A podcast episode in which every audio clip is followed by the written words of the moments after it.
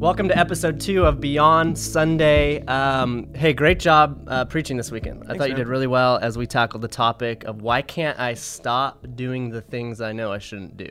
Yeah, I said during the 11 o'clock service at the Livermore campus that every time I get to teach something like this, it's like God's hitting me over the head the whole week. Like, pay attention to the words you're saying. So it was convicting for me and, and really healthy for me, I think. But Yeah. hopefully it was for everyone else. Yeah, I got a lot of good feedback. Um, it was awesome. So, uh, thanks for joining us. Make sure you subscribe to this YouTube channel so we can continue to push you um, content throughout the week. Um, but let's dive in. I wanted to follow up on the sermon, and then uh, there's a bunch of stuff that I know you weren't able to get to that you wanted to get to um, that we can we can talk about. Yeah, So, actually, Steve Madsen was making fun of me last night because I think this is the first time I've preached over a 40 minute sermon. And that's Wow. much like Steve Madsen does. And you're always- learning. He's teaching you. Yeah, not the right way. but uh, no, there was so much content. There was like, yeah, three or four things, big topics that I would have loved to get to with this sermon that we just didn't have the time to. Awesome. Well, before we get to that, um, there was a couple. I was, you know, I was thinking about you, you know, and I was. You do I- that a lot. You think yeah, I do. Me. I wanted to be helpful to you, um, especially in relationship to this topic. You know, there was a few things that popped in my mind that you should probably stop doing. okay.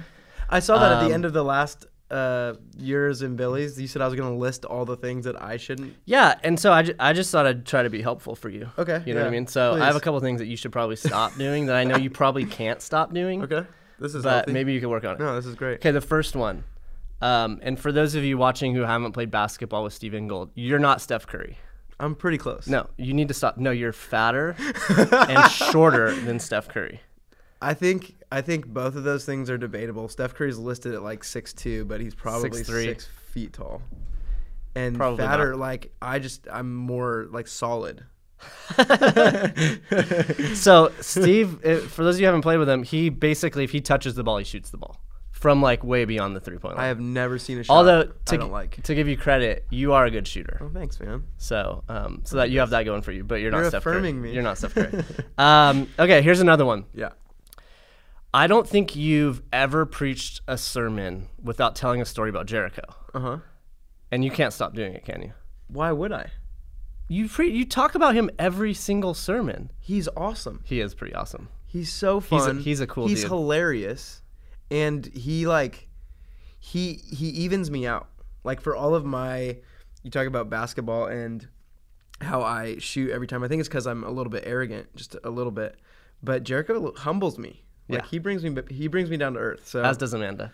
yeah, oh absolutely, all the time. Anyways, so I have to I have to keep sharing. I don't know. You should probably t- t- preach a sermon without a Jericho story. I did. Um, you know, third, Yeah. um, you, we went to San Diego once, and I don't know how many California burritos you ate, but you ate a lot. Five. Like you couldn't turn down a California burrito. I ate five in two days. You have an issue with that. No, they're so good. They put French fries inside a burrito. Do you it's know God's um, gift to burritos? Ink 82 in Dublin has California burritos with French fries in them? Do they put beans and rice in it too? No, Like so, it's a it's like a San Diego California burrito. okay. Ink eighty two in Dublin. Yeah.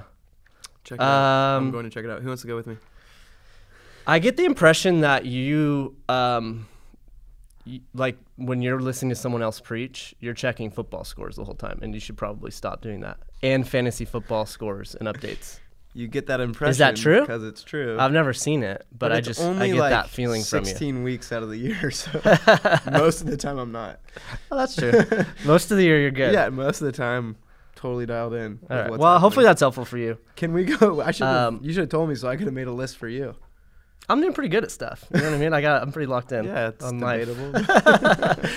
All right, let's get into uh, to our content. So, um, one of the things that, that I really enjoyed um, from your sermon was the whole concept of what we pay attention to is going to direct kind of where we go and where we end up. Um, and you mentioned you referenced the principle of the path by Andy Stanley, and you said you wanted to talk more about that and what you learned in reading that book. Um, what do you want to pull out of that for us that you think applies here? Yeah, so I read that book probably seven years ago, and it's such a simple truth that where we direct our attention, like he says in the book, where your attention goes, so goes your life, or as your attention goes, so goes your life. And the biggest concept from the book that I loved, and again, this is such an easy thing to to grasp and to hold on to, but he says your direction not your intention, will lead to your destination. Mm-hmm. So the things you actually do, not the things you want to do, will lead you to where you end up. So take someone who um, smokes cigarettes, for instance. Like their their desire, their intention is not to get lung cancer. Mm-hmm. But if they end up getting lung cancer, it would be crazy to say, how did this happen? Mm-hmm. Like they didn't intend for that to happen, but the direction of their life was leading them toward that. And I think this plays out in a lot of different things. Like on the other side of that, like if you desire to be a good parent, if that's your intention, but you don't spend any time with your kids, then the direction you can you can desire all you want, you can intend all you want to be a good parent, but if you don't spend intentional time with your kid, then you're not going to be a It's good parent. happen. Yeah. So so I just love that concept and that idea, and I thought it was so it, it held true to this question so much that like if we're doing the things we know we shouldn't do, then it's probably because we're choosing to do things. Mm-hmm. Like we're the direction of our life. We may not want to do those things, we may mm-hmm. not intend to do those things, but the actual direction that we're taking, the path that we're taking, is going to lead to a certain destination. Mm-hmm. I was thinking about it. The analogy that I was thinking about that helped me was um, just the analogy of like watering a lawn. And this sounds kind of weird. It's kind of the grass is greener. You hear the grass is greener um, mentality of things look better somewhere else, and they kind of they come back to that as well. Water your own lawn, Yeah. and the grass won't look, look greener. And I I think about it as within me there's the spirit of Jesus Christ who lives within me that gives me desires that are wonderful and beautiful and good, and those are my core desires. Um, but then there's also my flesh and the sin nature that we have that I'm always wrestling with that has different desires, desires that are going to lead me down a wrong path. And for me, it's it's almost like there's two lawns, and which lawn am I watering the most um, is going to help dictate the direction that I end up going in. Um, And what are the thing? What does watering the lawn mean for me? What are the things that water my spirit lawn that help me go in that direction? That sounds super Sorry, I weird. can't. You just said water my spirit lawn Uh-huh. It's on a thing. purpose. It's a thing. um, no, I get what you're saying though. it's what we feed. which one are we feeding which one are we watering or what are we paying attention to would, Yeah. would be the same thing um, and that was convicting for me um, and I, w- as you were preaching there was immediately a few things i was thinking of that i knew i was giving attention to, to that i shouldn't Yeah. um, what are those things? nah, no. no, I think I think that I think you're right. I think there's no matter what we look at, it's it's when we take a step back and kind of assess where our life is and, and what we're doing. Um, I think the Holy Spirit convicts us in a lot of those areas, and then it's pretty obvious the areas. And I think that's the the end part of Proverbs three five through six is. Um, God will direct our paths. He'll make our path straight. God will make it so obvious what choice we need to make or where we need to direct our attention. It's up to us, though. Like we can't sit there and go, "Oh my gosh, why are you letting me do this?" It's no, you're letting you do this. Choose the right path. So Um, you had in your notes uh, this idea of um, this concept of present versus successful when it comes to how we approach sin. Tell, tell me more about what you were thinking. You didn't get to say this uh, in Yeah. your sermon. Yeah, I'm reading a book right now that's just um, wrecking me in a lot of great ways on contemplative prayer. And the author talks about how in our Western culture, the Western society that we live in, everything's success driven. Like we have to achieve, achieve, achieve. And I think we take a lot of that into our faith. Where if you go back to the heart of this question, like maybe this question's the wrong question. Why why sh- why can't I stop doing the things I know I shouldn't be doing? Because it because it kind of postures itself as you can accomplish certain things or there's something to be achieved or there's a certain level of spirituality or or faith in God that you need to arrive at. And I think what what it comes down to is God desires more than anything else is our presence and our being with him as he came to be with us and that's the whole like idea of shalom is is this harmony and and peace and flourishing life with God Hmm. and that that idea of of oh I need to check all the boxes or I need to make sure I do this and that and that if we can take a step back from that too and just say um, my goal today is to be present with God that that prayer isn't so much something I do during the day but it's a posture that I take throughout the day that I'm connected with my creator that I'm available to and present with the God who cares about my future and cares about the direction of my life. So I wanted to get into that, but like I said, I think that took like a whole nother path. Yeah, that's that's really good, and that's really interesting, and it's not the way I was thinking about it as I was as I was listening to the sermon this weekend, because I think I was thinking about it more from a success oriented standpoint of it's almost like a numbers game for me of how how do I reduce the amount of time I'm sinning, Right. right? And it, it, it's like this success quotient of like there's a standard to get to, and I'm not there yet. And I, I think it's easy for me to get stuck in that mm-hmm. mindset. And so that whole concept, I love that that concept of don't approach our our our, our battle with sin from a like win and succeed Right. mind frame. Approach it from a be present with God mind mm-hmm. fr- mindset. Which at the same time, I think the the struggle, the, the reason this book is wrecking me so much is because I do desire to sin less, Right. right? Yeah. So there's a part of me that, Right. and I'm competitive, and so I wanted to you know, but, but yeah, it's I think it's, it maybe not both. Like being present is is the right approach, and I think the result is Less sin. less right. sin and Right. and less of that kind of capturing and claiming victory over us in certain ways. So It's it's also a more positive way to mindset to have instead of how do how do I stop sinning, which is focusing on a, a lot of the negative. It's Right. how do I spend more time in the presence Yep. of Jesus, um, which is which is a much more positive and hopeful way of of looking at this issue of sin that we all wrestle with. Yeah, yeah, and and I think too, just kind of a side note, the the whole issue, the problem of sin. If you talk to people outside of the church, they would say that the Christian worldview of sin is so pessimistic. Like Mhm. everyone's broken, everything's terrible, we're all destined for hell, unless you do this, you know. Mhm. And it's actually Timothy Keller writes in The Reason for God, which is a great book as well if you would like to pick that up.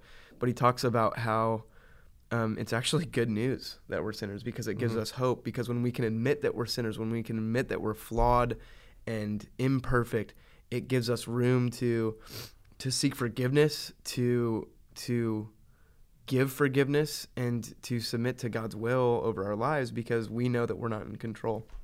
So, so I love that Yeah, that's good. that good. spin that you just took on it too. Like it, it's not so negative. Like the, there's hope in this, and that's I mean that should be one of our the greatest stories Mhm. that we tell as followers of Jesus Christ is is the hope that we find in Jesus, and I hope that we don't always go to that negative. Yeah, place. that's good. I, I don't think like historically as a church, I don't think like church history wise, the church has done a good job of positioning sin because I, I think a lot of non Christians, as you said, they do they do they when they think of Christians, they are thinking of judgment. They're thinking of people who um, are down on other people or judgmental of other people because of all the sin that they see in either in themselves or around the world and so it's it's depressing it's low it's kind of it is kind of hopeless when they when they see Christians because of the way we've postured our stance on sin yeah. Um, and being so judgmental um, which the, the church has struggled with and hypocritical Right. um, as opposed to like you said acknowledging sin within us clearly being more vulnerable Mm-hmm. i think the church has struggled with that i think we all struggle with that is being i think we want to diminish and we, we, we have this capacity to deceive ourselves and to convince ourselves that our sin issues aren't that bad or aren't that big a deal or Yeah. aren't that present Yeah. right and so we, we when we position ourselves that way we position ourselves as prideful to the world and like we have all the answers and we're judgmental as opposed to being vulnerable being humble and saying hey we are struggling just as much as everyone else but yet we, we're able to put front and center the hope Right. we have in christ Well, that's why I think the one of my favorite stories from Jesus is when the, the woman's caught in adultery and he, he they're, the Pharisees or the religious religious leaders are getting ready to stone her, and Jesus is like, um, wh- which whoever of you is without sin, go ahead and throw the first stone. Mhm. And they all like, well, dang it, and they walk Mhm. away, and and Jesus doesn't dismiss her sin, right but he tells her to go and leave her life of sin. And it's like sin is sin, and we all have it. But the thing that I think the church has struggled with so much is being vulnerable and transparent enough with people that we are flawed, and that's okay. mm-hmm. And yeah, and we have this hope that it's not just hope that when Jesus comes back or when we die, we won't struggle with sin anymore, which is is is a big part of our hope. yeah, But but also, I think we can be more real with the hope we have of Christ living in us, can help us now. Like, Yeah. it, we don't have to just wait for Jesus to return or to die for this for, to see success. I'm going back to success though, even though we talked about. but you know what I mean? To see Well- progress, to see. Well, I think I think that goes back to some of the things that I don't necessarily think the church has postured itself well over the course of church history, human history. Is it's been very um, focused and centered around do this so that you can have eternal life, and not living eternal life right now, not living with a kingdom mindset now, where God is flowing in and through your life, and you get to experience the joy, peace, patience, kindness, goodness, gentleness, self control that comes from the Spirit and and how that manifests itself in your life on a daily basis. And like that's now and that's so much hope. Like i don't i don't follow jesus because just because he saves me from from death from distance from him. I follow jesus because of what he's doing in my life right here right now in the present and and how he's rescued me from me. Mm-hmm. so. Yeah. Okay, let's switch topics. Um, an- another item that we didn't get to get to this weekend around this topic is uh, the whole concept of how our emotional health plays into um, our patterns of behavior. yeah And oftentimes, we when we get into negative patterns of behavior, it's because um, there's an emotional need that we have that we don't know how to meet that emotional need without turning to things that are unhealthy that help soothe it temporarily. Um, but we're ultimately we're not fixing the emotional need we have. And there's a lot of pressure. One of the things I've noticed there's a lot of pressure in our society to not admit emotional needs because it's weak to admit, hey, I have this emotional need, um, especially for men, but I think for for women as well. Um, I'll share a quick story um, about my journey. Um, so I grew up with two sisters and a mom who I would say are fairly dramatic, right? And so they would fight. They would. There was just drama in our household, right, between the two sisters and my mom. Um, they're upset at something or they're arguing with each other, and they all loved each other very much, but there was just high drama, right? And so one of the ways that that affected me was I withdrew. I'm like, I hate emotion. Like, there's just so much emotion everywhere that I'm gonna withdraw to my room. I'm gonna, and and it formed in me this viewpoint of emotions. Like, I don't like emotions. Emotions are bad. that's weird because you don't come across that way at all now like you seem like a very emotional person Yeah, I'm, I'm high emotions. You're high emotions high highs yeah, low yeah, yeah, lows, for sure. all the time Um, well, I've, I've actually no, I have a long way to go. You're right, but I, I it's been a challenge for me, especially when I got married. Um, I wouldn't acknowledge emotions. I mm. would pretend like they don't exist. I'd pretend like they don't have them, and it's super unhealthy. But then, what was worse is I developed some unhealthy patterns of behavior that helped me cope with those emotions that I wasn't acknowledging and I mm. wasn't dealing with. They were there. There were some gaps. There were some there were some emotional needs that I had, and I would soothe them with some unhealthy patterns of behavior because I wasn't ever willing to acknowledge them or mm. deal with them Yeah. in an appropriate way. And I think for our people, um, I think that's a fairly common s- story. I think we all have things, um, family of origin stuff, things that happen in our childhood or even later that have created these emotional gaps that we try to meet those emotional needs in un- unhealthy ways. Yeah, there's there's two things that come to mind when you when you talk.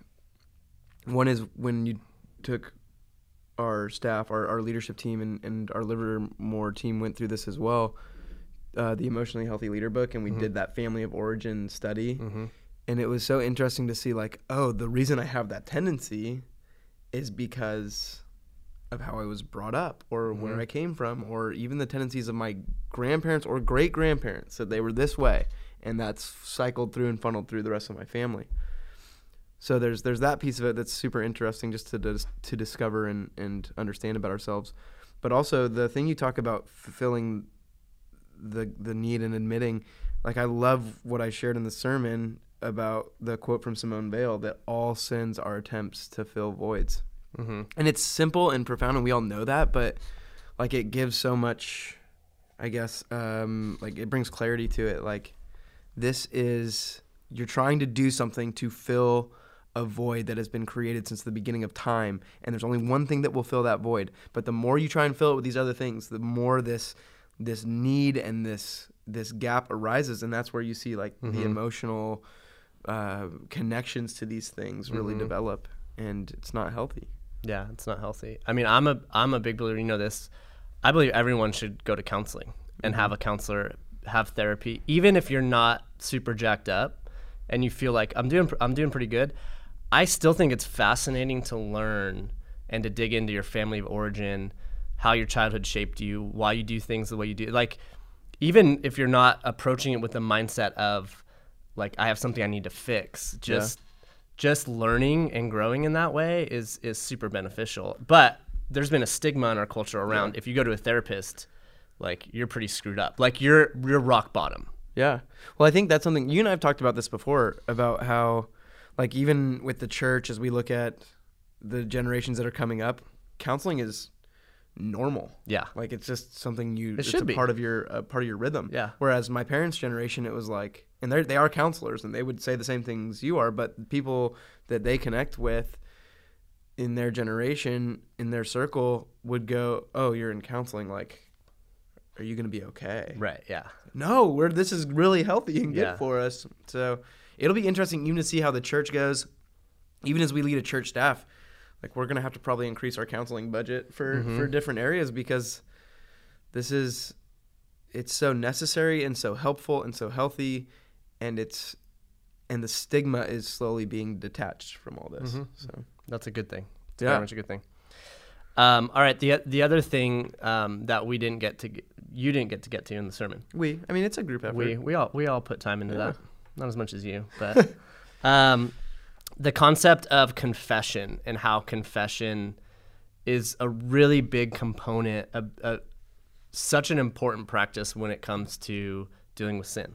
mm-hmm. Um, do you want to you want to talk about that, or I can I can jump in on that one, like how you see Yeah, I- confession playing a role in all of this. I mean, the whole message could have gone that direction, right? Right. It could have gone to a r- repentance message. And the reason, I mean, it's interesting when you're developing and crafting these sermons. I taught on that during our Isaiah series, which was, I think, last summer, right? Mhm, yeah, it was last summer. And so I, fe- I felt like I had just taught on it, you Mhm. know? And that whole idea of turning would have fit really well with this direction mentality and direc- direction idea and that's what repentance is is to turn and i just didn't end up going down that road and feel like that's where god was leading me for this as well. And so but there is something significant to coming forward and confessing the things that you're struggling with and confessing your sin and saying to people that you trust and and uh, you're going through life with like this is a struggle. And then like if we read the scripture you'll see this is that's where healing come from comes Mhm. from. So one of the things that that I've noticed in, in people that I talk to or in myself is that I'll tend to confess to God, right? In my prayer time, um, I'll have moments where I'm like, "Hey, God, I suck. I'm so sorry. Mhm. Um, please forgive me." And um, so that that's easier for me. It's uh, confessing it to other people. mm-hmm. I think that's where most of us struggle to do that, and that, that's pretty normal Mhm. for all of us. But for me, that's where the the the real power is. Is when I tell someone I trust, "Hey, I'm struggling with this," or "This is this has been difficult for me." Um, my power to then overcome, like, becomes real. Like now, I have a chance to overcome. Whereas before, when I kept it just between me and God, which still keeps it in the dark. yeah Like it's my way of keeping it hidden and in the dark. It still has complete control over me. mm-hmm. It, it's not until I, I fully bring it out into the light where other people can inspect it. yep And the Bible's pretty clear that light kills Uh-huh. sin uh-huh and darkness allows sin to fester and to grow. And so the spiritual practice of taking this thing where you say, "Why can't I stop doing this? I know I shouldn't do it." Who have you told? Like, who do you trust? Who's in your life? Who's God put around you? Who you could say, "Hey, can we talk? Because I need to bring this out into the light." Um, and hopefully, we're the type of church, and you're in a type of community group um, where there are people around you who are going to empathize with that. They're going to be they're going to immediately surround you with love and compassion and not like oh my gosh, I can't believe you have that struggle, right? Well- Which is our fear, right? We're going to get rejected, we're going to get denied if like if so and so finds out about this. Yeah. Well, that's what my hope and prayer for our church would be in those community groups and in those circles that there would be equal parts grace and truth. Like that people would be gracious and be able to empathize and say, I'm sorry with your struggle, but they would also hold us accountable. Yes. Like, I love that part of, of Hebrews where the author writes uh, to not give up meeting together, as so many are in the habit of doing, but spur one another on toward love and good deeds. And that idea of spurring someone, like Mhm. you ride a horse, and I don't ride horses, but I imagine that a spur doesn't feel good Mhm. on a horse. And sometimes when someone corrects us or kind of spurs us or push us pushes us, it doesn't feel good, but it moves us toward what God intends. And that's my hope and prayer for for our communities. Yeah, that's a hope and prayer for for all of us, right? Yeah. And um, so, well, um, hopefully this has been helpful for you as we uh, as we dive into this topic. Um, and gives you more to think about and pray about and process as we all try to grow and take our next step with Jesus together. Um, next week is week four of um, our You Asked For It series, and Pastor Steve Madsen is going to be preaching on, I, I believe we're phrasing this, is the church anti woman? Um, and so we're going to be talking about women in leadership roles um, in the church, in society. What's the Bible's viewpoint on that? Yep. Um, what does the Bible really say about that? How do we interpret that? And then um, how does that play out in the church Mm-hmm. and in, in all of society? And, and what should the church's posture regarding this topic be? So there's a lot there. It's going to be I can't wait. Absolutely fascinating. Um, I know he's put a lot of work in this already, and so I'm, I'm excited about where he goes. And so next week's uh, podcast YouTube episode, um, we'll have Pastor Steve on, and uh, we'll get to dive in deeper into that topic. So we're looking forward to that. So we'll talk to you later. Thanks.